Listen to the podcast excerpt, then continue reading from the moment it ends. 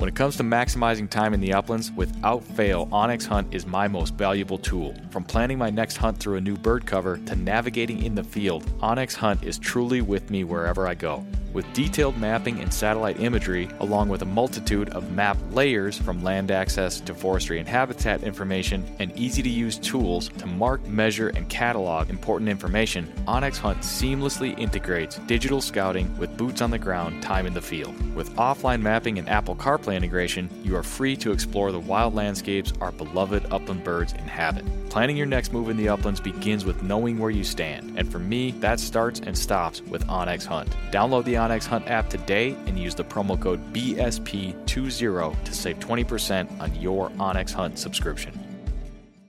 When the miles rack up faster than your flush count, that's when you'll truly appreciate your hunting vest from Final Rise. Built for the uplands and proudly sewn in the USA, the complete lineup of hunting vests from Final Rise, from their all new Summit XT down to the minimalist Sidekick system, are all built upon the foundational load bearing waist belt and low profile shoulder strap system, which allow you to carry all the gear you need and do so comfortably while maintaining your ability to move freely and perform when you need to most. With a complete lineup of accessories and newly released performance field apparel, Final Rise has the gear you need to help you get the most out of every mile and every flush. Final Rise gear is built for the uplands. Get yours today at finalrise.com.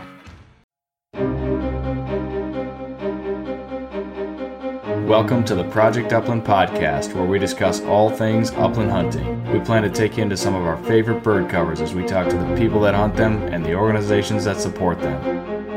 We'll also break down the dogs, guns, and gear used to pursue them, and of course, we'll share the stories that celebrate this American tradition. It's one of those things that you do that, that feels timeless. My dad brought home our first Brittany when I was about 10 years old.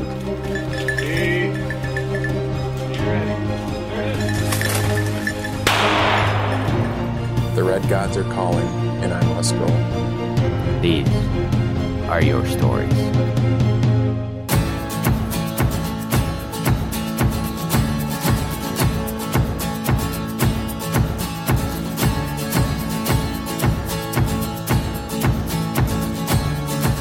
This is the Project Upland podcast presented by onX Hunt.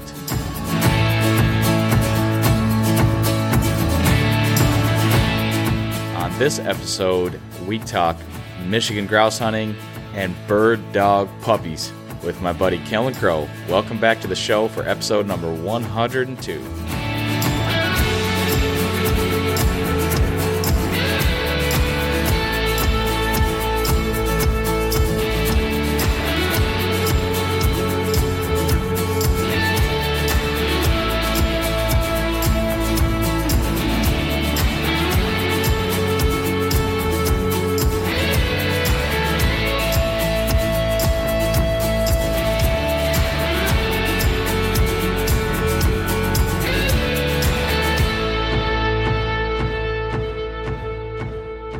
Project Upland podcast is presented by onX Hunt, creators of the most comprehensive digital mapping system for hunters. Use the promo code PUP20 to save 20% on your onX subscription today. A buddy of mine is a forester. He was out in the woods yesterday and found what he believes to be an up and coming grouse hunting hotspot. He shared a waypoint with me via onX. I went in there, made some notes, added the when, where, what, why, changed the icon, changed the color. Now I know exactly what that spot is, what it means. I will definitely be checking that out this fall. Thanks to my buddy that's a forester, and thanks to onX. And by Eukanuba Premium Performance Dog Food. Out in the field, how you prepare determines how you perform. With balanced fat and protein to support peak condition in your bird dog, Eukanuba Premium Performance Dog Food enhances strength, energy, and endurance so when that tailgate finally drops, you and your dogs are ready for anything. Strong, focused, ready for anything. That is a Eukanuba dog. And by CZ USA Shotguns. Shotguns designed with the Upland Hunter in mind from the Bob White Sharp Tail side by sides to the Upland Ultralight Wing Shooter Elite over and unders. CZ USA has a shotgun for you. Head over to cz-usa.com today and by Dakota 283 Kennels. Kennels built to last a lifetime, one piece rotomold design, frame steel door, everything you and your dog need in a kennel for a safe and successful hunting trip. Check out all their kennels, accessories, and everything else they've got over at Dakota283.com.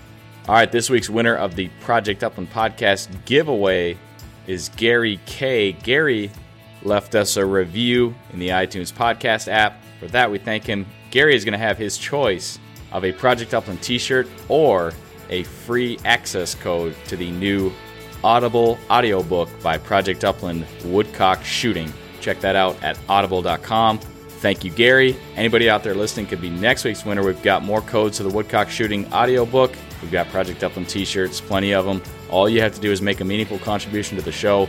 Leave us a rating, leave us a review in your podcast app, subscribe to the podcast, share the podcast, send us some feedback or a guest suggestion. We love to hear from our listeners. You can email me at nick.larson at northwoodscollective.com. All right, I just mentioned it. The first Project Upland audio book is available on Amazon, Audible, and iTunes. Check it out Woodcock Shooting by Edmund W. Davis.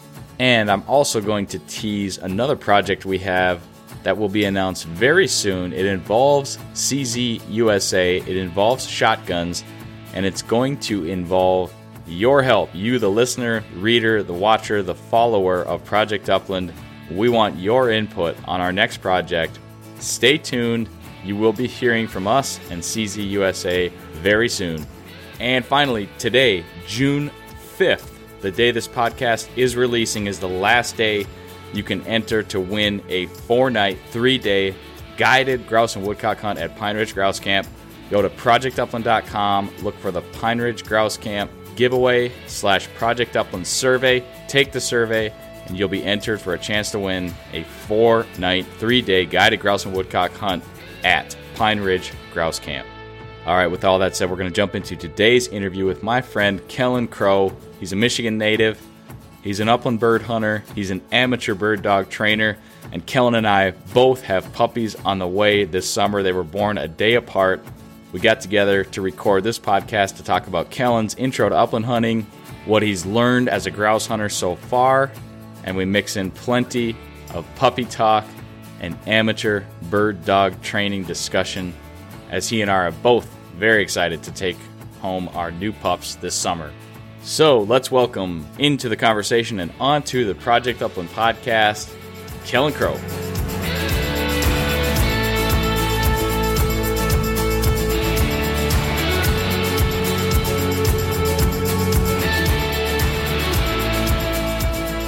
We're live, buddy.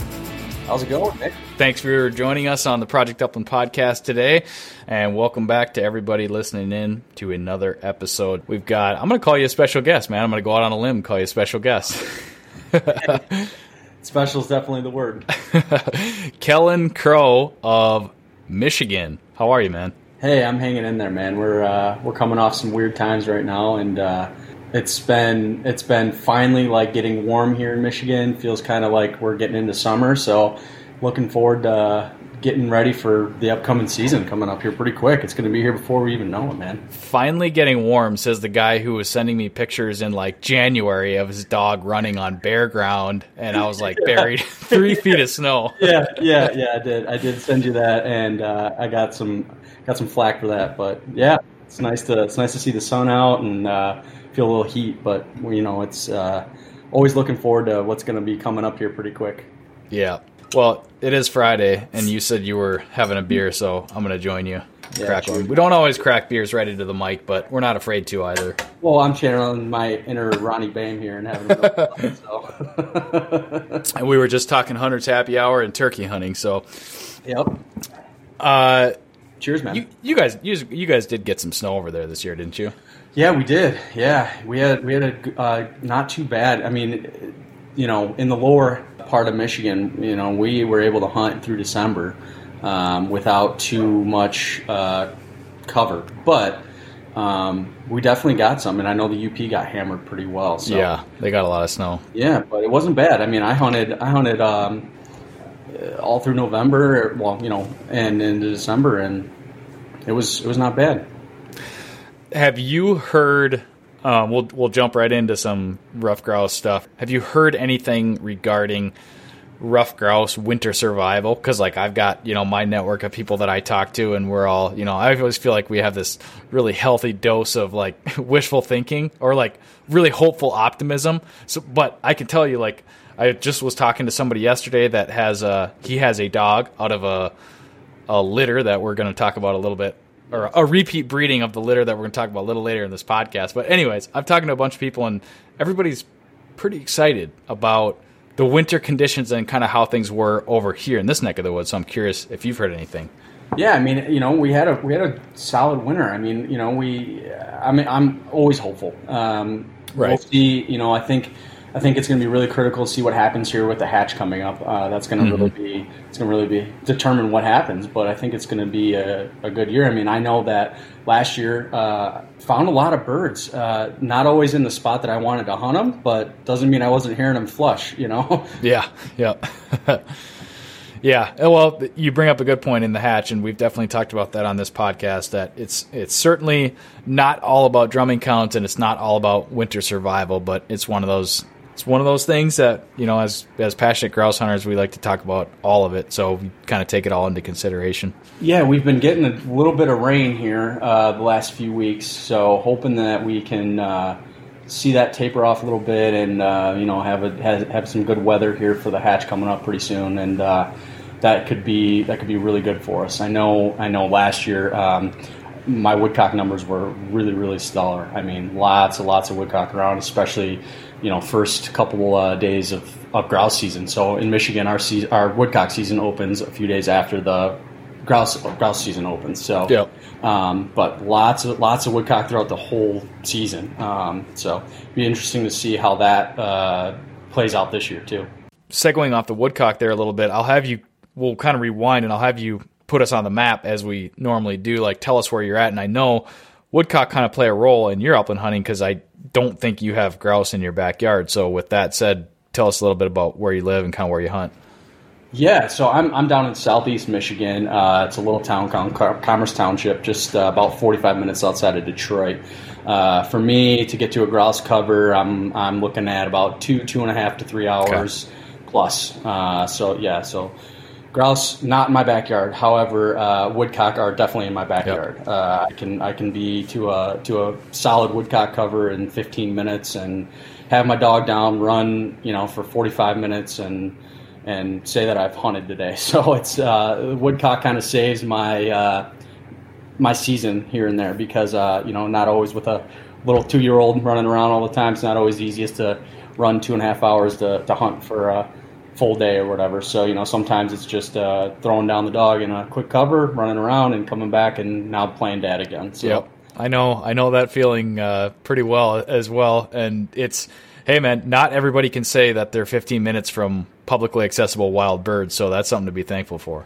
Oh yeah, I mean, you know, we there's a lot of there's a lot of drummer activity. Uh, excuse me, a lot of uh, there's a lot of opportunity to to hunt woodcock because of the things that we're doing at RGS uh, locally. I mean, again, I'm not in a grouse cover, but there are opportunities to find woodcock all over. Uh, I mean, there's I have within within a half hour of my home, I, I have so many covers that I can I can find woodcock in, and I'm I'm thankful for it because you know I'm able to get out and hunt a little bit, and, and again get back to being a dad or just you know doing whatever I need to do around the house. So it's it's uh, it's a good thing for sure. Yeah.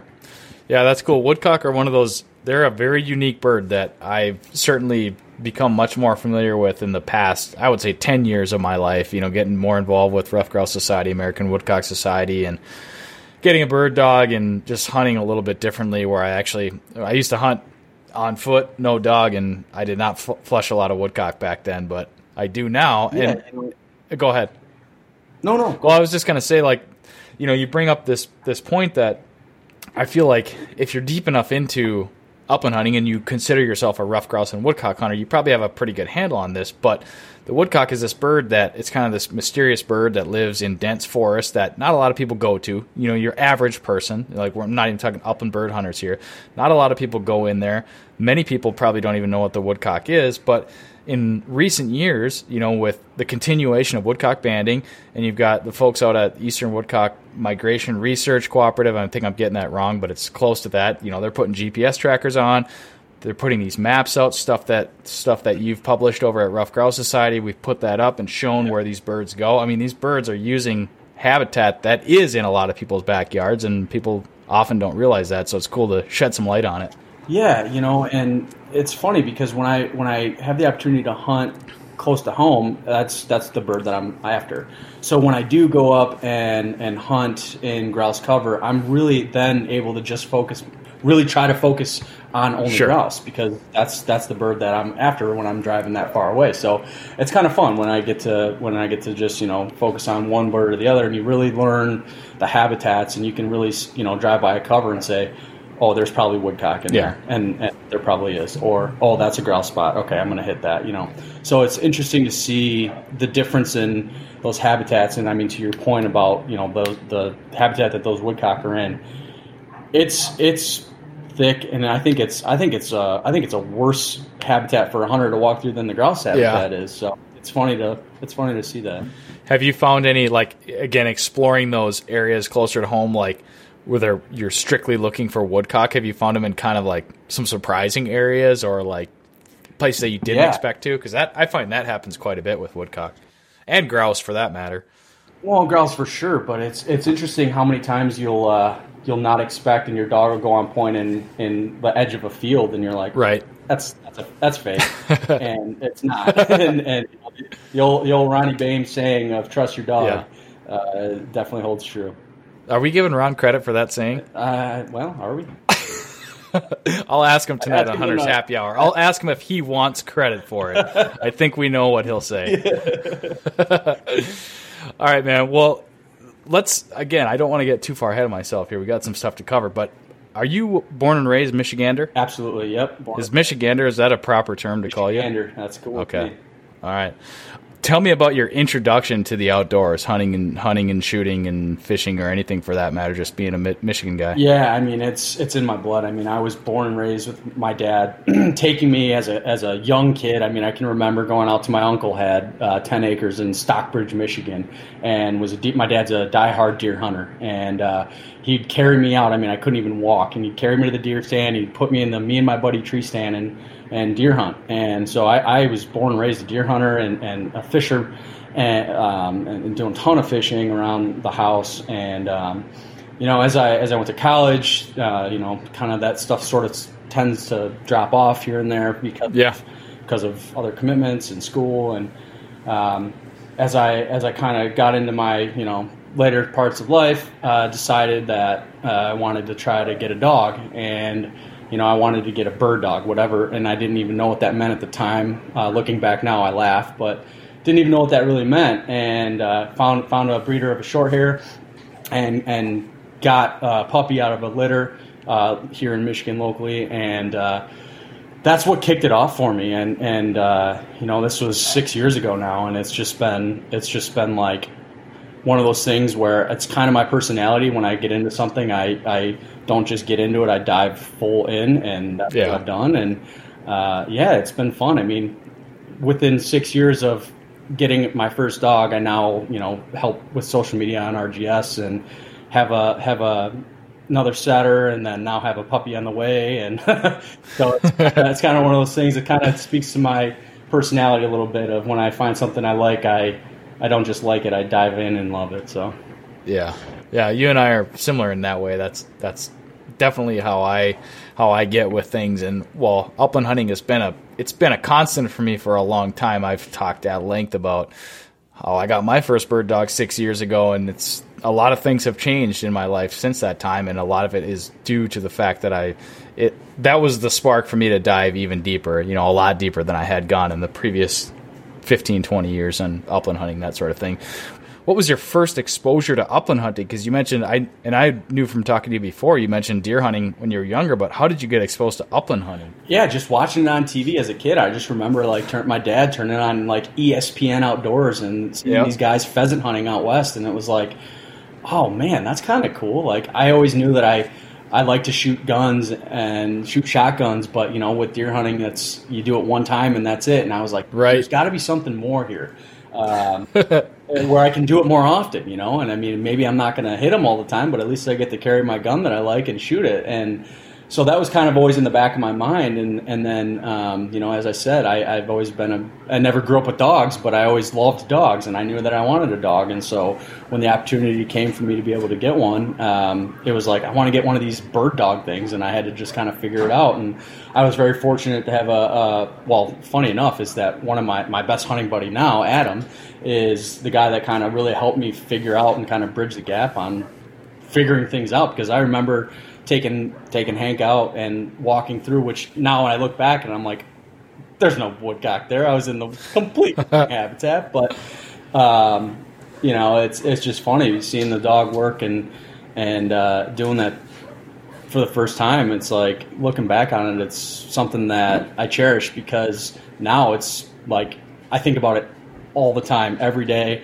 There's never much more than an hour that goes past the day that I don't think about a dog or a, or a grouse cover or check my onX map on something. So uh, it's just funny how you know in a short amount of time things really um, have changed and, and for the better. I mean, I have some of my best friends because of grouse hunting and dogs and shotguns. So yeah, it's weird to think about how something like that can kind of captivate you.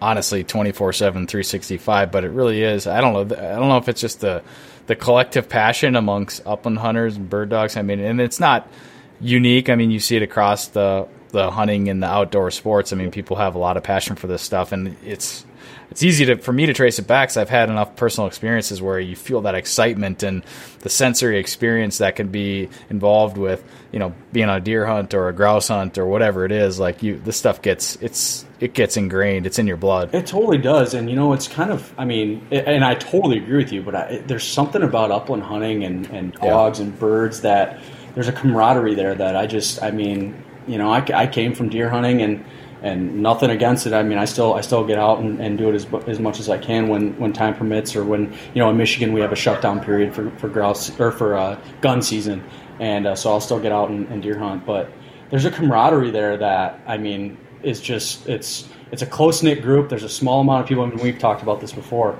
Yeah. Um, and it's just uh, you know it's easy to say that you know somebody that does it when you're in the group because um, and, and and that's the thing that we have to as small group as we are we have to remember that we need more people to be doing this all the time and that's something yeah. that we're really working on now with RGS and AWS to to get the next generation involved.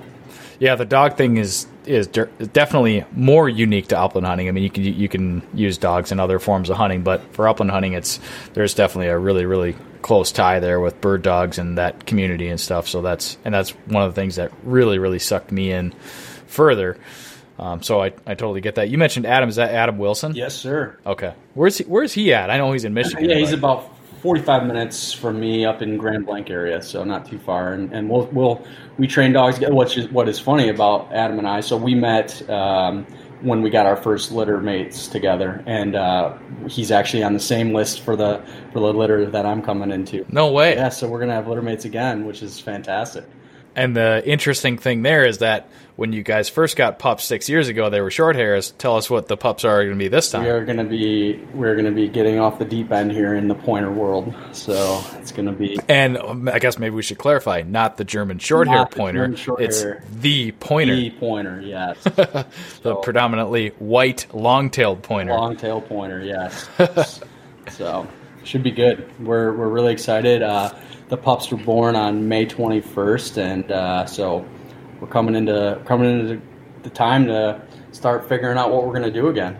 Awesome, that's very exciting. We're going to talk pups because I've got I've got a little bit something to contribute there as well. We're going to get into that at, at some point, but I want to I want to spin a little bit more on your introduction to upland hunting, and because you and I have talked about, I know like when you and I first kind of connected, this was now we, we kind of work together with your involvement with Ruffed Grouse Society and my involvement with Ruffed Grouse Society, and so we've gotten to know each other through that. But we would we were I would say casual acquaintances over social media prior to that, and would talk grouse hunting. And I know you dove in and you read some books and stuff, including what's that what's that huge book written on written on grouse Bible, the old grouse yeah. Bible, yeah. What's it called though? Do you remember the author's name? Yeah, I can find it. Okay, it's I know it's a giant book. I haven't. I'm gonna have to borrow that one from you because it's it's been it gets referenced quite a bit, and it's yeah. People say it's kind of like the book on It's grouse as far as like being And- and- all inclusive. The old the old Ben Jones loves this book too, and I Okay, out all right. having, after having some good conversation with him that I actually have the uh, one of the originals that was published in the in the I believe in the 40s. Hang on, No kidding. yeah, it's the it's called the Ruffed Grouse: uh, Life History, Propagation, and Management. By Uh, man, there's a lot of names on here, dude. is there really? Yeah, Oh, okay. There, there's usually one name that I feel like gets associated with it, but I'll. Gardiner Bump, Robert W. Oh, Bump. It's Bump is the one. Bump is the name. Like there's there's more than one name on there, but that's the one that always Gardiner Bump. I'm pretty sure, right? Sure, yeah. Yeah, yeah. That's the one that gets brought up a lot. So, but anyways, where I was going with that is I haven't read that book yet, but tell me about. It's a it's a lot of information. It's it's published from like a New York State perspective, but there's a Sure. lot of really good information in there about the habits of ruffed grouse and the habitat that they're in, and you know, it, it really dives into the uh, not just the habitat, but the seasons and where they are in the spring, in the winter, in the fall, in the summer. Um it talks a lot about their broods. It talks a lot about their food. It talks. I mean, there's there's a lot of really really valuable information in that that that can, you know, it's it's a very much of a like educational style book but when you when you start reading it and you know i take i take my uh, little field notes book here and i just make notes on stuff about about habitat and about habits and um, it talks about seasons and it talks about weather and and, and Yep. you know that type of stuff that affects these birds and it's really interesting to kind of dig into that and I think that's kind of the, the draw to me about um, grouse hunting a little bit is that there's a lot of this kind of stuff that just is they're, they're confusing and, and I mean Yeah. hard to figure out and you know when you think you haven't figured out they're going to trick you Yeah. and um, I think this book kind of helps steepen that a little bit so that it's not so confusing and you can kind of like start seeing covers when you're driving by them and say oh that might work because of this or that or that might work because there's definitely some good ground cover there so it kind of helps you to bridge that gap a little bit I feel like Yeah. Well, that's indicative of kind of how you described yourself as like somebody that really dives in. I mean, that's that's a book that, let's be honest, not a lot of people would probably pick that book up and and read it. You know. But yeah, and it's it's one of those ones where you're you're not going to dive in and read the whole thing. You're going to have to break Right. up and, and dig into it a little bit. But it's uh, it's a good one to get into for sure. So, are there were there other books? Like, I guess, and maybe like branching off the books because you mentioned Adam. You know, you had a buddy, a mentor that helped you out. Like, what were some of your other influences that kind of helped guide you into becoming a grouse and woodcock hunter? So I mean, yeah, it was it was getting out with with a couple people and just like figuring out where birds were, and then it was just hitting the hitting the road, man, and just putting a dog Yeah. down and just burning boot leather and just walking and and you know the biggest uh, I think one of the best lessons I got from Adam was when a bird flushes, walk over to where it was and stand there for a second and just look around. Look Yeah. around and see what's there. Why was that? That's and then ask tip. yourself, why was that bird here? What time of day is it? What's the weather like? Is there food around? Is there water around? Is there cover around? Is it a transition area? Is it an escape route? What's happening here? And then try to find that again. And that's and that's kind of how I've how I've done it for you know from when I started to, to now. And I I find that when I do that, I can you know now that I've started to learn. I mean, started to learn a little bit more about these birds. I can at least get to a spot. And if I don't know the answer, I'll even take a picture of it and then think and, and make a note in my phone of like time of day and, and what the weather was like so that I can, when I get back to camp at the end of the hunt, you know, look back at it and say, why was that bird here? You know, was it was it just because it got bumped and it was in that area, or was it for a reason? And then you can start to kind of put the pieces together a little bit. Yeah. Yeah, I think paying attention to those things, especially early in kind of your grouse hunting journey, that I mean, that's really that's obviously a good thing to do. That's those are some of the questions that I didn't ask a whole lot of those of myself in my, you know, when I was younger in my early years. I didn't I didn't pay I wasn't as observant, I guess, Oh, and it and- just took me a while to build up that ob- that power of observation really. Yeah, and I mean, you can you can definitely ask some of the uh, the Adam Wilsons or you know even the Rick Hellers of the world. I mean, I will I will ask you questions till I'm blue in the face, and, and it's, it's not uh, Well, that's good. It's not a uh, hey, give me your cover question. It's a hey, why is this happening, or why was this bird here at this time? And it's more just trying to figure it out. And yeah. I think that I think that that's something that you know, as a group, we, we can we can help uh, as we start to learn a little bit more to, to help more people get involved in the sport because it's it's a it's a tough bird to figure out. I mean, I don't know that anybody hasn't completely figured out, frankly. Right, right. Um, so that's that's a great way to transition into what I wanted to ask you next, and that's with the understanding that these birds are not easy to figure out. It's a lifelong journey. You know, if you ever think you got them figured out, you probably uh, you're probably doing it wrong, right? Like you you got to learn something every time you go out. That's that's where the passion and the inspiration comes from. But with your journey kind of well underway, and you got some years under your belt, like are there any are there and like I'm not asking you to say like these are like the strategies that people need to use, but like what are what are the things that you use as go to? Like what strategies are working for you? Are you going to a specific type of cover that's kind of your bread and butter? Like what are the things that you have found to help you be successful? So I think that it's really important to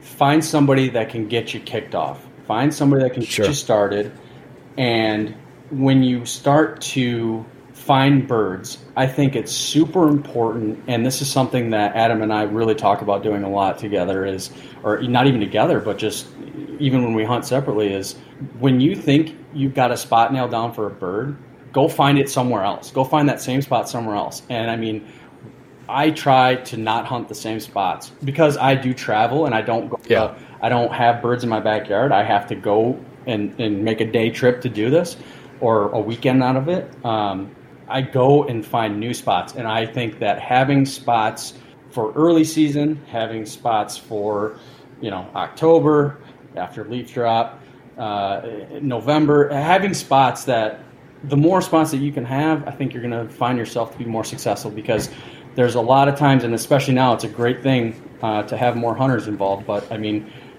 there's a lot of times where you drive up to a spot and there's a truck there, or you drive to, you're driving to your spot and there's a truck there before you get to your spot. So, you know, trying to be courteous of other hunters, you gotta you gotta have a rolodex of spots to go to, and I think that's something that can be challenging to kind of keep adding to the, to your your rolodex of spots, but it's something that I think is really really important because you know it's if you only have a handful of spots. Um, they're going to go quick. It's not like you can do an all day sit on a spot. It's a it's a right. It's a quick turnaround, and you're back to the truck and going to the next one. So I think being able to expand your your areas and going to different counties and going to different places that's it's important. Yeah. Don't hit the woods without plan B, C, D, E, F, G. Because if know, you think plan on. A is going to work every single time, yeah. you are far from correct. I've learned. Yeah, that's a really good point. That you know, that's another one of those things that again, I did this when I was younger. I'd hit a lot of the same spots over and over again because we hunted a very specific way, and there was only, you know, there there was. I mean, we have no shortage of no shortage of public land here, but uh, maybe it was just kind of that you just go back to the well and we just the style of hunting that we did. That's what we did. But now I'm the complete opposite. Uh, you know, like almost to like where I had some spots last year that let's say I hunted them the year prior I didn't get to them last year, and I'm like, gosh, I really wanted to get to that spot, but I like it's just ingrained in me now to like continue to explore and try new spots.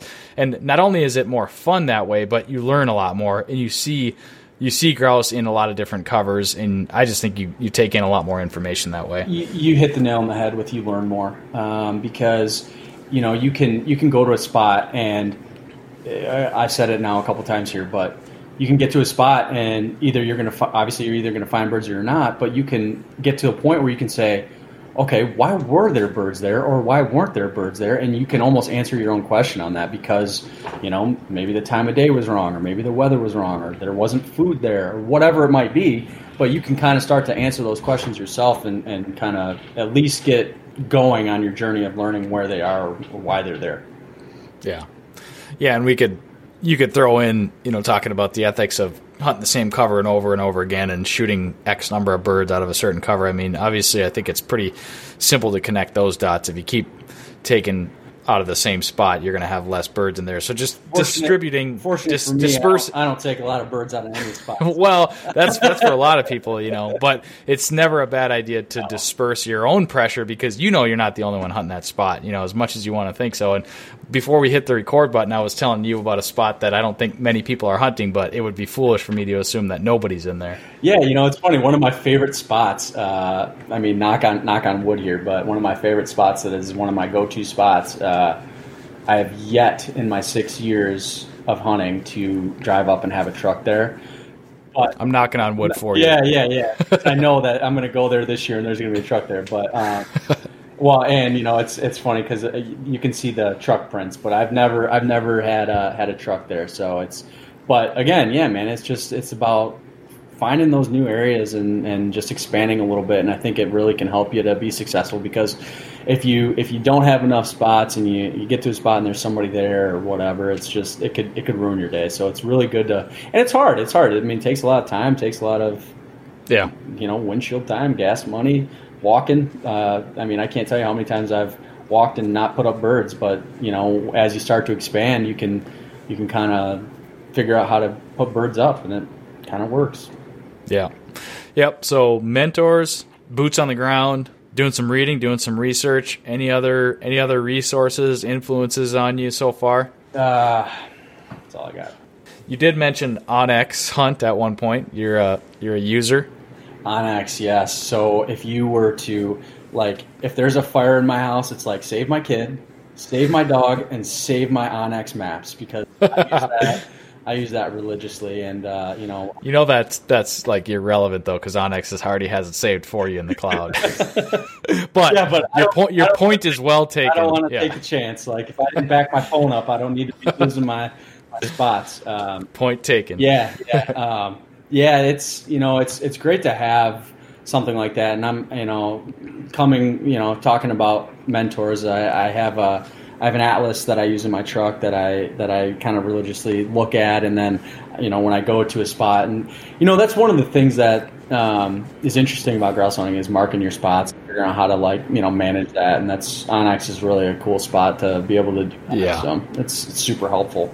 Yeah, it's a it's a very it's an enjoyable way to kind of visually look at the area that you hunt and they're always you know with the waypoints now you can add icons you can change colors you can add notes you can add pictures. I mean you can really save a lot of stuff in there which is pretty cool. That's a whole nother like rabbit hole we could absolutely go down at some point. Yeah. Is like talking about how you uh how you manage your spots and, and your your system of how you you know where you go to and using your ipad to gps your way through a cover and it's, Yep, it's interesting. It's interesting how a lot of people do it, and I've had a lot of conversations with people trying to figure out how to mark coveys or you know mark birds or whatever. It's just it's uh, it's interesting. yeah that's we had jared larson of onx on hunter's happy hour a few weeks ago now and i i'm pretty comfortable in onx i use it a lot and I've i learned a bunch of new stuff from him that one day you know and that's because they're always they're always changing it and add stuff to it so it's it's invaluable and this is it's no no uh, surprise to anybody. onX is a big time partner on this podcast, so if it sounds like a shameless plug, I guess it is. But I get a lot of value out of onX. On Oh so. yeah, so do I. So do I. Absolutely. let's talk puppies, man. Because Yes. you and I have been you and I have been chatting a little bit recently, and you sent me a puppy picture. Like I didn't know you were going to get one, or at least I had. If I did, I had forgotten. You sent me a puppy Yeah. picture last week, and I was kind of like, I'm expecting news any day. I'm going to hear about it, and that news came for me over the weekend. I found out that the litter that I was interested in. There are puppies on the ground, and then talking today, your pup was born on May 21st. Yep. My pup to be was born on May 22nd, so, So we're on the same so, so timeline we're, here. So we're announcing like together puppies. yeah, yeah. This is like a, this is like a pup reveal party here. Yeah. It's, Uh, uh, okay, do you wanna do you wanna do you wanna announce the gender to the audience? So actually, I I uh, I am not choosing a gender. I've chosen. Oh, you're gonna wait to find out. Yes, so I've chosen the litter, and um, I've I've discovered because uh, you know I, I just by trial and error, I've decided that letting the letting my friend Nancy, who's having the litter, uh, decide which is the best dog in the litter for me. So that's that's the route Cool. I'm going this time. Uh, it doesn't matter to me. I just want a good bird dog, and you know somebody that has the puppies around for a while is going to know more than I'm going to know. So. Yeah, uh, TBD on the lit- on the on the sex of the gen- or the gender, but uh, Yep. it should be interesting to see. So I like that's a really good point, and I think we should not let's definitely not skip over that. But that's one of a lot of people I think going to this thing. You you put down a deposit and you say I want a female or a male, that sort of thing. That's pretty typical. What you can also do, like is like what you're doing, is say ask the breeder to help help you select a pup, and you're you're just all your it's all priorities, right? And these pups are going to be are they going to be eight weeks old and you take it home? Yep. Okay, so so the breeder's got eight weeks, so you're trusting in her judgment to evaluate the pups based on some criteria, and those criteria, what I well, that's what I want you to comment on. But you've just taken gender out of it for for now, and you're letting her evaluate these pups. So what are the things that you're yeah you've talked i mean to her i think i think it's important to find find what you're what you want i mean i know that i i wanted a pointer because i mean i have a setter now and and, and she's a great dog and she's she's a you know she gets on my nerves sometimes but she's a really she's she gets into it and she's a she's a really great bird dog but it, How old is the setter? uh, she's three. So, Okay. Uh, no, she's four. I'm sorry, she's four. And um, you know, for me, it was it was I really like that shorter haired dog, and I really like those dogs that have a little bit of go. And and she does, she does, she can get up and go. But um, you know, I, for me, it's finding a breeder that you trust, and I really do. I really do trust Nance, and I think that she's going to be able to give me uh, the dog that I want, regardless of gender here, and that's kind of just where I'm at.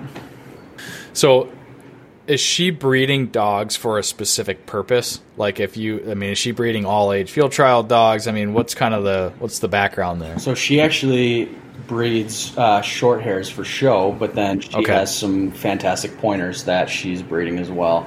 Uh, Okay. um, this is actually, I believe, her first litter of pointers, but her her female Ryan is a really really great dog. I've had the opportunity to do some do some uh, training with them, and uh, you know I'm good friends with them, so we we've hunted together, and uh, yeah, I'm really looking forward to it. The the male is coming out of some really really great NSTRA lines uh, here in Michigan, uh, Crosswind Crosswind Kennels here in Michigan. Okay. Um, Scott Townsend has that dog and has put a lot of a lot of titles on him, and he's he's a he's a good dog. So it's going to be interesting to see how it comes out, but um, I'm really excited about it. So, is, is she? She obviously knows you. Nancy knows you, so she knows you're primarily a ruffed grouse and woodcock hunter. I mean, is there any other thing that you gave her to go on to like say I want this kind of dog or that kind of dog, or she's just she's just going to try to find you the best wild? yeah, no, it's just going to be for me. It's just wild birds, man. I mean, I I do. I mean, I've dabbled a little bit of wanting to get into some NSTRA trials, but um, you know, uh, as you and I both know, having a kid, young kid at home doesn't always Yep. work that way. So for me, it's Sure. mostly mostly ruffed grouse hunting and, and some woodcock hunting. So uh, just finding that dog that's super birdy and got a ton of energy, and we're going to figure it out from there. So you've got two dogs. You've raised two bird dogs. This will be your third. Yep. Anything that you're thinking about, like I am for sure doing this differently, or I'm for sure doing this again at this point? Yeah. So uh, before I, before I jump to that, you know, this this whole situation that we've been dealing with, with you know, I've been working from home, and Yeah. and now that I know that I have this this puppy on the way, uh, I've been uh, taking my Molly, my setter here, and, and doing some obedience, just reinforcing obedience, and doing some whoa training again, just kind of getting her ready, and um, you know, it's it's absolutely what I'm going to be doing with this puppy. I mean, there's a few things that you know, let it be a puppy for a while, but Yeah. um, I think it's super important to get those little puppies ready for the season by doing a few things, and it's obedience number one. It's letting them, putting them in the dog box, and letting them get used to being in the dog box because when I go to camp, that's where they are.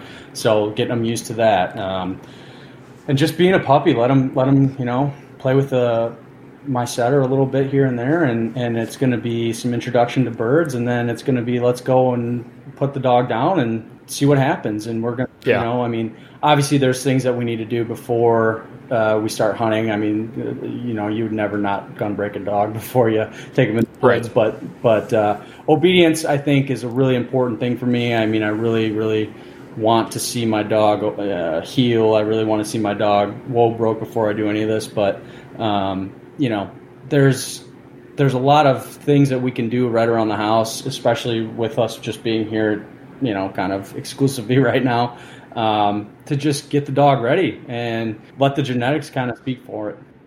Yeah, I, I know that just personally, I'm very excited to bring home dog number two just to because I real I've enjoyed nearly everything about my first bird dog, and I'm really excited to kind of go back through some of that stuff without this immense pressure. My first time through it, just not having ever raised a bird dog and just having fairly limited experience with them, I just had this immense like pressure, like wondering at every turn was I going to do something because you read you read these horror stories. Like if you go out and you do your research and you read your books and you I mean, God forbid you get online and start reading stuff there, but honestly, you'll you read horror stories and those stick out in your mind. At least for me they did as a first-time dog owner. And so like I said, at every turn, every corner, I was worried like, am I is today the day I'm going to make the mistake that ruins this dog forever? And I mean, I think what I can tell you from my dog is they are way more resilient than I ever imagined they would be. You know, so I've learned that, and so I, I just think I'm going to have a lot less pressure on myself going through it the second time. I'm really excited to be a little bit more loose and not necessarily carefree. Like I'm going to be intentional, and I'm, there's definitely things that I'm going to try to do differently. But just to be able to go through it again uh, from you know with a little bit different perspective, six years of perspective, I'm I'm very excited by that. Yeah, you know, it's it's funny because I'm in the exact same boat as you. When I got my short hair, my first dog, it was like, oh my gosh, I got to do all these things. I got to get it ready. I got to got to this, yep. got to do that. Get it on birds. Do this. Make sure it's gone. Like all these things. And then you know when I got Molly, my setter. Um, she came to me at about 18 months old, and so she she was already uh, you know, had been shot over and just needed a little bit of obedience training, and it was um, it was a little bit different of an experience. So this puppy is going to be a, technically only the second puppy that I've had, even though a yeah. dog. Um, and just from having some great conversations with people around around Michigan here, and, and even with you, and um, you know, it's just it's funny because yeah, we put this we put so much pressure on ourselves to get this dog ready for this season and um, or, or get this dog you know whoa broke or get this dog gun broke. And it's like at some point you got to let the puppy be a puppy for a little while before you really really start putting any type of steering wheel on it. And i think that's i think that's something that you know everybody wants their dog to be ready. And of course i do too but yep. you can't you got to let the dog be, tell you when it's ready to do the next step of training. And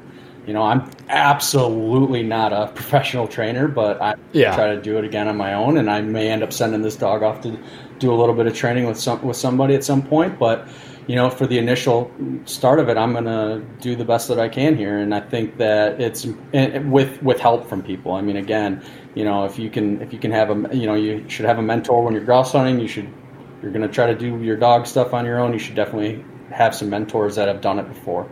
Yeah. Um, but it's it's definitely going to be a lot less pressure because you don't need to do that um, as far as I'm concerned to get the dog ready because they're gonna they're gonna tell you when they're ready to do the next step of training. Yeah, and you know we you got two things working for you there. You've got you have less pressure because you've been through it before. Yeah you also have less pressure because you have a dog that you can hunt with, right? So you are because that was that. It's a lot of things you were saying that were resonating with me because when I first got my dog, and that I was going to talk to you about the age of our pups mm-hmm. because they're not going to be old, all things considered. They will not be old when September rolls around and hunting season rolls around. The dog that I'm getting this year will be roughly about a month older than when I got Hartley okay, six years yep. ago. Hartley was very young. I mean, he was three months old when hunting season started, but what did I know? I got my first bird dog. Hunting season's coming. Like this dog's got to be intro to birds, intro to to gun, and everything. And I will tell you, like I talked to this about on Hunter's Happy Hour a few weeks ago, and the guys were kind of like, "What? Like, how did you do all that stuff with this young dog?" And like, I mean, I did it. I, am not going to say like I didn't blindly do this stuff and like rush through it. Like I had the right people around me. I had I had close friends that had done it before, especially with Intro to Birds an intro to guns. So I was pretty cautious and all all worked out for the best. But I will say that you know it was it was pretty young for him to do that. And when I hit the season, had very low expectations. I wasn't thinking I was going to be going out bagging all kinds of birds over this dog. You know, we had fun, but now it's like now I I can let that settle even a little bit more. Like I'm I'm still probably going to try to have intro to birds done and intro to gun done, but again, I'm I'll be a little bit savvier now to those things that you mentioned the dog telling you that it's ready. You know, there's there are ways that a dog will tell you if it's not ready for a certain thing, and and those are the things that if you're totally new to it, you need somebody to help you with.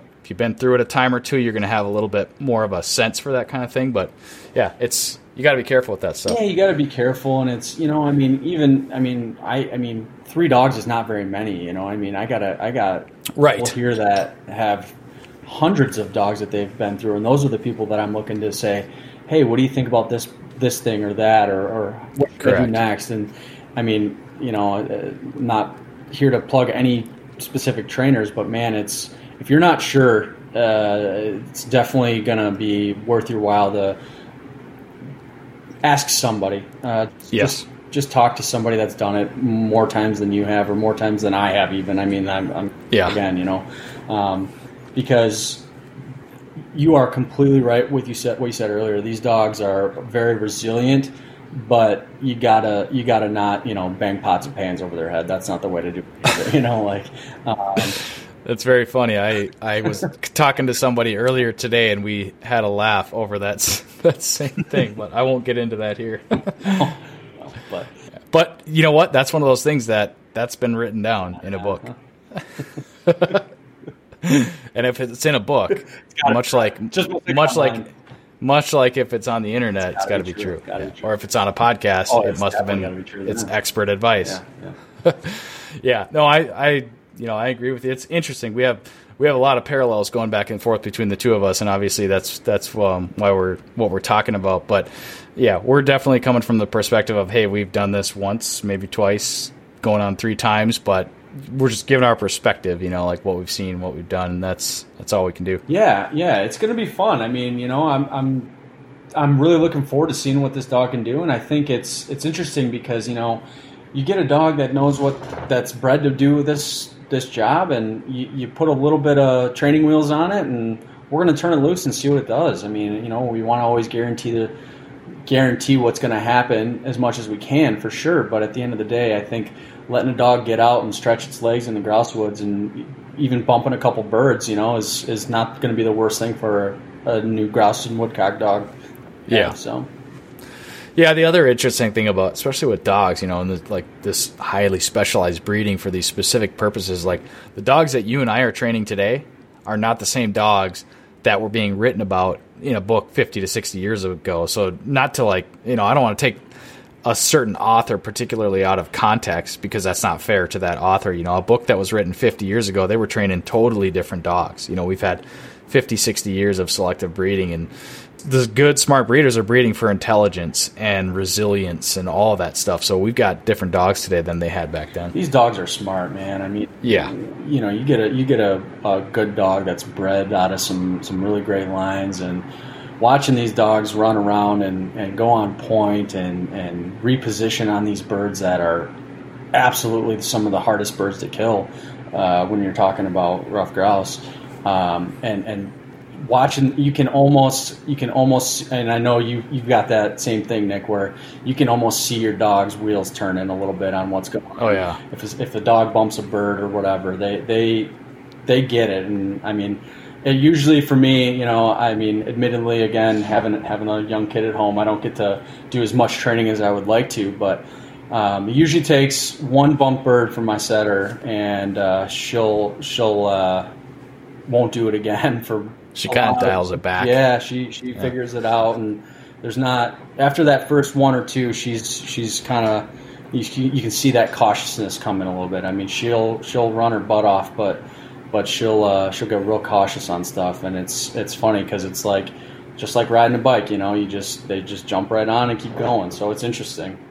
So with your first two dogs, as far as training goes, I don't want to get into like real specific like reg- regimens or anything like that, but at a high level, what would you say the breakdown of like training you mentioned obedience work like did you do a lot of steadiness work with one of your dogs or were you more to the side of things where you just putting the dog on wild birds as much as possible and then just kind of doing your your basic heel whoa kind of stuff yeah i mean for me what i'm gonna what, well let me just let me just focus on what i'm gonna do with this dog because um, Okay. The first two were trial and error, and I didn't. I mean, you know, it was the first dog I had, and then it was the second dog that I had. So, Yeah. um, I'm going to get this dog on some pigeons when I get it home, and let it just get that get that sense of running after birds and really liking birds, and get it excited about some pigeons. Um, once once we've done that a few times, and it, it likes to chase those birds, uh, we're gonna we're gonna start doing some heel training. We're gonna really just really focus on a little bit of um, just obedience. I mean, just uh, you know, at the end of the day, this dog is a house dog, uh, and because our season is pretty short, it's a house dog first. And Yep. and I mean, yes, it's a hunting dog, but it lives in the house way more than it hunts. So this dog has to, you know, learn how to go and sit in the chair and lay down, or go sit in its seat and lay down. Um, so we're really going to work obedience. We're going to start doing some heel training. We're going to really make sure that it is understanding that that's what is expected when asked of it. Uh, and then we're going to start doing some whoa training. Um, and I and I whoa train uh, alongside heel training. So I'll I'll walk my dog to heel, and then I'll make it whoa and just kind of you know pull up on the leash, make it whoa, and we get to the point where we can step out and take one step. If you can take one step away from it, you can take two steps away from it, and eventually you should be able to walk a circle around it. And that's kind of that's kind of the method that I've used and seems to have worked.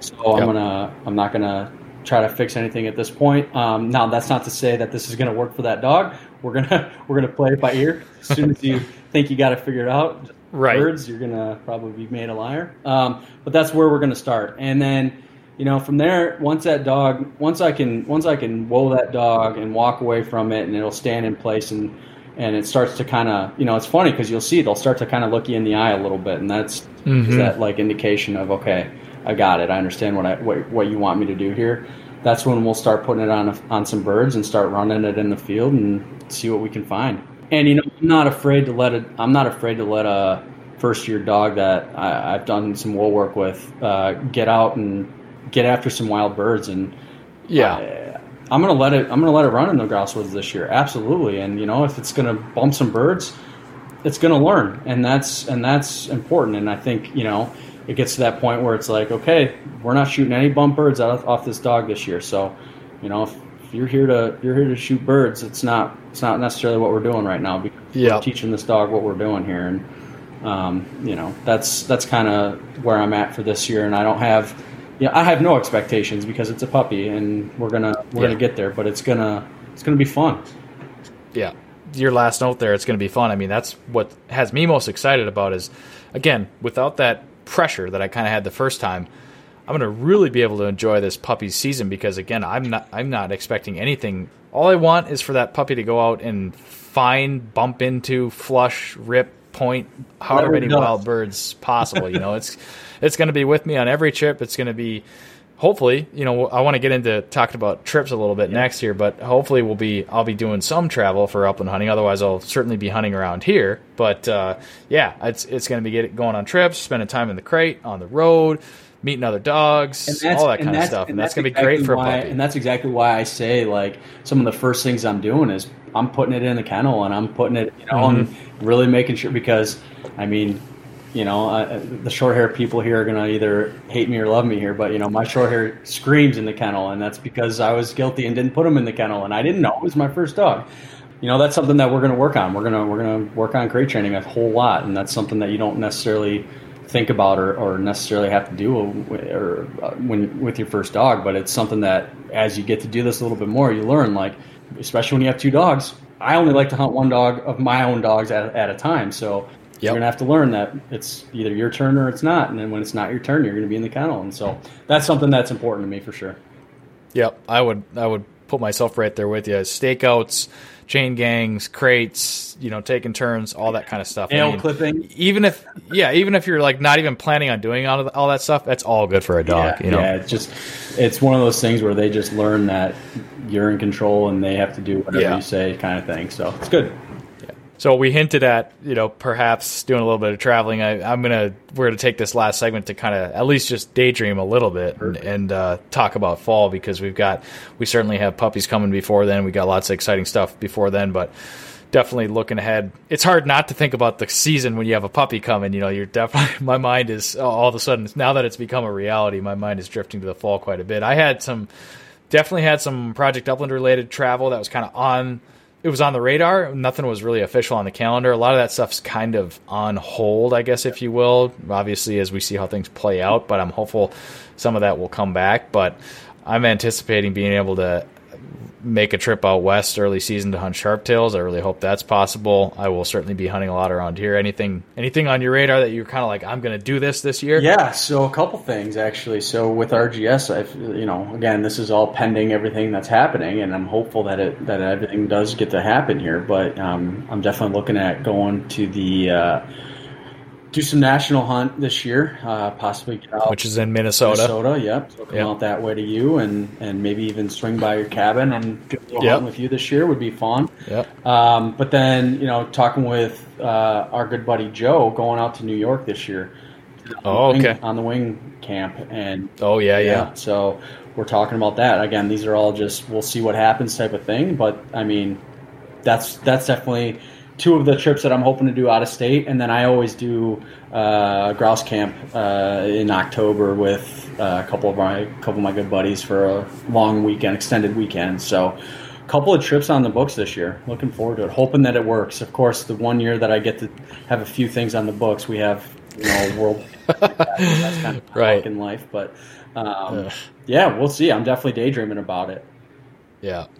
When you do your grouse camp, is that in the same place? Is it what, what I'm getting at? Is that lower Michigan, upper Michigan? Do you hunt the UP at all? Yeah, I've hunted the UP twice, uh, Okay. so not a ton uh, at all, but uh, really had some fun in the UP. That was actually where my first camp was a few years ago. Uh, this past year, did Lower Peninsula, uh, kind of central Lower Peninsula, so we could kind of go here, there, and everywhere. And um, hoping to get to the UP this year at some point. Uh, we'll see. I, I have a uh, travel trailer camper that would allow me to get out and do that a little bit. So we'll see. It's definitely a definitely an option. Go up and see Heather Shaw up in the UP. Yeah. So, Yep. Yep. Well, I'm right there with you. I'm hopeful. Obviously, it's going to be a fun and interesting fall for the both of us, regardless. With the well, you know, we should we should definitely uh, maybe even after the season connect again and you know report out on how our We should. Yep. do. I think it's kind of it. It's kind of uh, it seems like fitting. Like we probably, especially if you do end up heading this way, we're probably going to have to do a puppy hunt yeah, puppy hunt. or a puppy walk. Puppy I should walk, say. yeah, yeah, yeah. We'll see, we'll see. It'll be it'll be interesting to see. And I mean, you know, I try. I, I, I tend to be a little competitive, and I mean, as you as I've said to you before, like uh, when I like something, I dive in, and so I, I really. I think you made a good point earlier too, Nick, about you know just not having too much stress, and I got to keep reminding myself that it's it's the first of many seasons for this this little guy coming or Yeah. you know dog coming on. So um, I think it's going to be fun, and yeah, puppy walk would be awesome. Yeah, for sure. All right, I'm going to ask you a couple questions. I actually have kind of forgot to do this on my last few. I don't. I'm trying to make this a regular thing, but uh, what kind of shotgun do you carry most often when you hit the hit the birdwoods? Yeah, so I just past year I bought a Remington 1100 Sporting 28 gauge, and uh, I really really like that gun. So that is this is actually going to be the first year in six years that I've carried the same gun two years in a row, and I'm excited. You've been switching I've been around switching around. I, I, know I had no idea what I was doing going into it. Uh, so I, I tried a few things. I tried a side by side that didn't work very well. I actually sold that on the on the Clays range one day. Somebody Yeah. because I was very very unhappy with the way I was. I still wish I would have bought that yeah, yeah, I was. Uh, that's typical me, just getting upset and saying, you know what, we're moving on. So got rid of that and, and got into this gun, and it, it fits me really well. Um, that 28 gauge round is like a secret round that I swear is just fantastic. I really, really enjoy it. And we've talked about this a lot. You know, Yeah, yeah, we have this the semi-auto 28 gauge. It's like I'm pretty interested in that. Like I feel like it would be a sweet gun to shoot. it man, this little 1100, you're gonna have to shoot it if we get to get out this year. Yeah. Uh, we'll we'll do a swap. I'll show you how bad I am with the side by side again. But uh, but uh, no, this gun it, it it's funny. These 1100s just seem to fit really well, and this gun fits me really well, and uh, it just it just feels great. It's it's cool. Did you end up? Have you settled on a uh, 28 gauge load, or something that you like? Again, so you and I have had this conversation. So I'm into the one ounce, uh, s- uh, seven and a halfs, and Okay. uh, the Winchester double A's.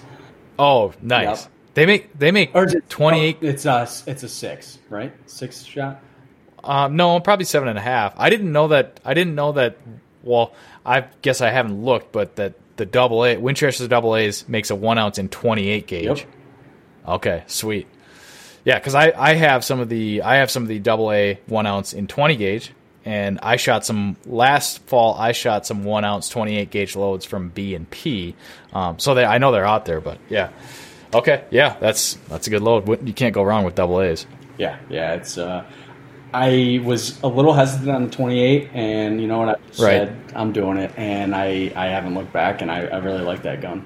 Yeah, that's one of those things we we have talked about that where again I think people get really really carried away talking about gauge, um, especially with, and I base all this on conversations with that I've had with like Del Whitman, you know, somebody that's done a lot more work with patterning and stuff than myself, but you know, with modern ammunition and stuff like that, I feel like the gauge conversation can get and does get carried away pretty quick. You know, the thing that I found with gauge is uh, I just feel like that 28 gauge is such a good round for these little birds because they are so delicate. And, you know, a lot of the time you're shooting very, very close to these birds. So, you know, a 20 gauge is great. And I know a lot of people use 12 gauge and, and there's nothing against that. I mean, I just, I just know that I've many times, you know, done some bad things to birds with those bigger rounds. And I just, I, I find that I am able to shoot this gun really well. It fits me, so it's kind of just one of those things where you know if it works, I'm not going to try to fix it, and this thing seems to work. So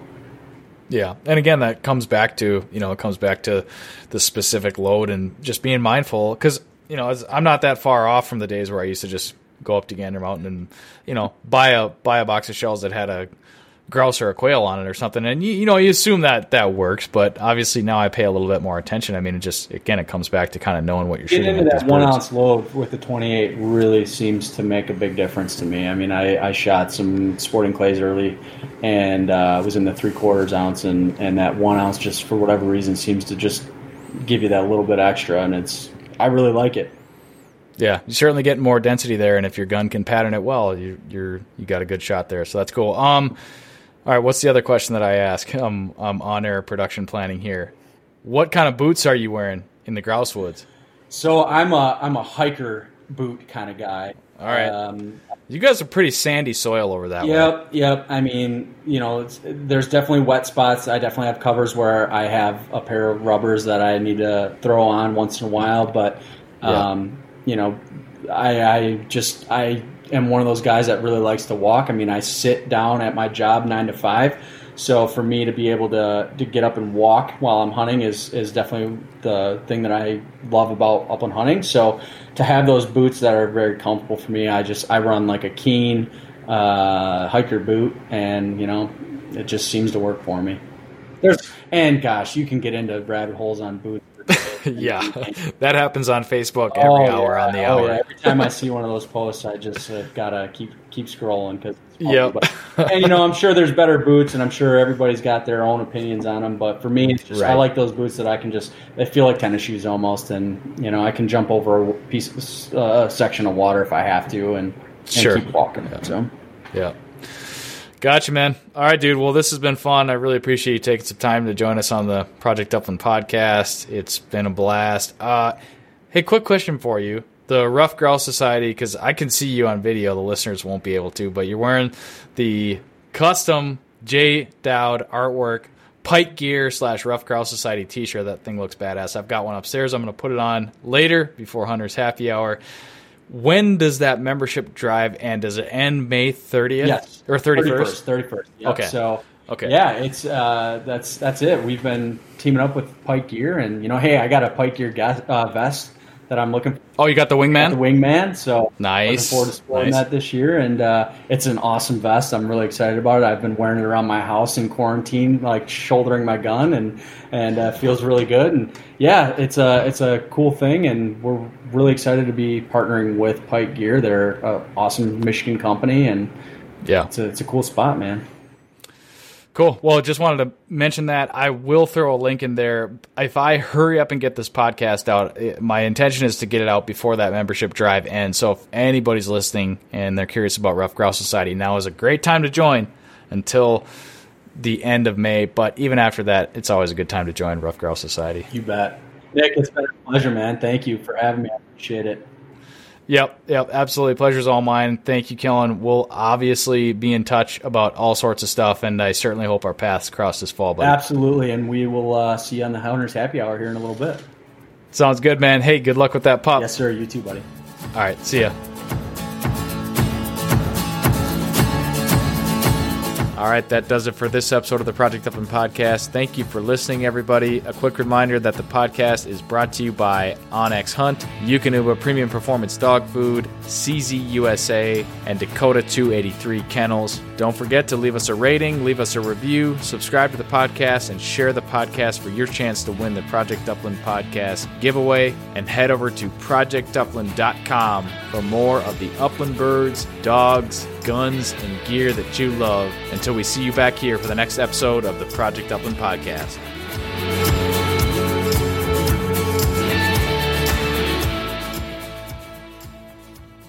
onX Hunt is the number one hunting GPS app. Join millions of other hunters who trust onX Hunt to find more game, discover new access, and hunt smarter. onX Hunt shows you nationwide public and private land boundaries. They've got topographic and 3D maps. You can track your route, location, and elevation profile. You can save maps for offline use and take Onyx Hunt with you wherever you go. The most comprehensive hunting tool you'll own. Download the onX Hunt app today and use the promo code BSP20 to save 20% on your next onX Hunt subscription. Know where you stand with onX. Hey everyone, this is Nick from the Gun Dog It Yourself podcast. If you enjoyed this show, then you might want to check out my show as well. We highlight and break down the ins and outs of training your own hunting dog. Whether it's a bird dog or even the occasional hound dog episode, we cover all topics related to hunting dogs. Check out Gun Dog Yourself on any podcast streaming platform and hit the subscribe button to be sure not to miss any future episodes.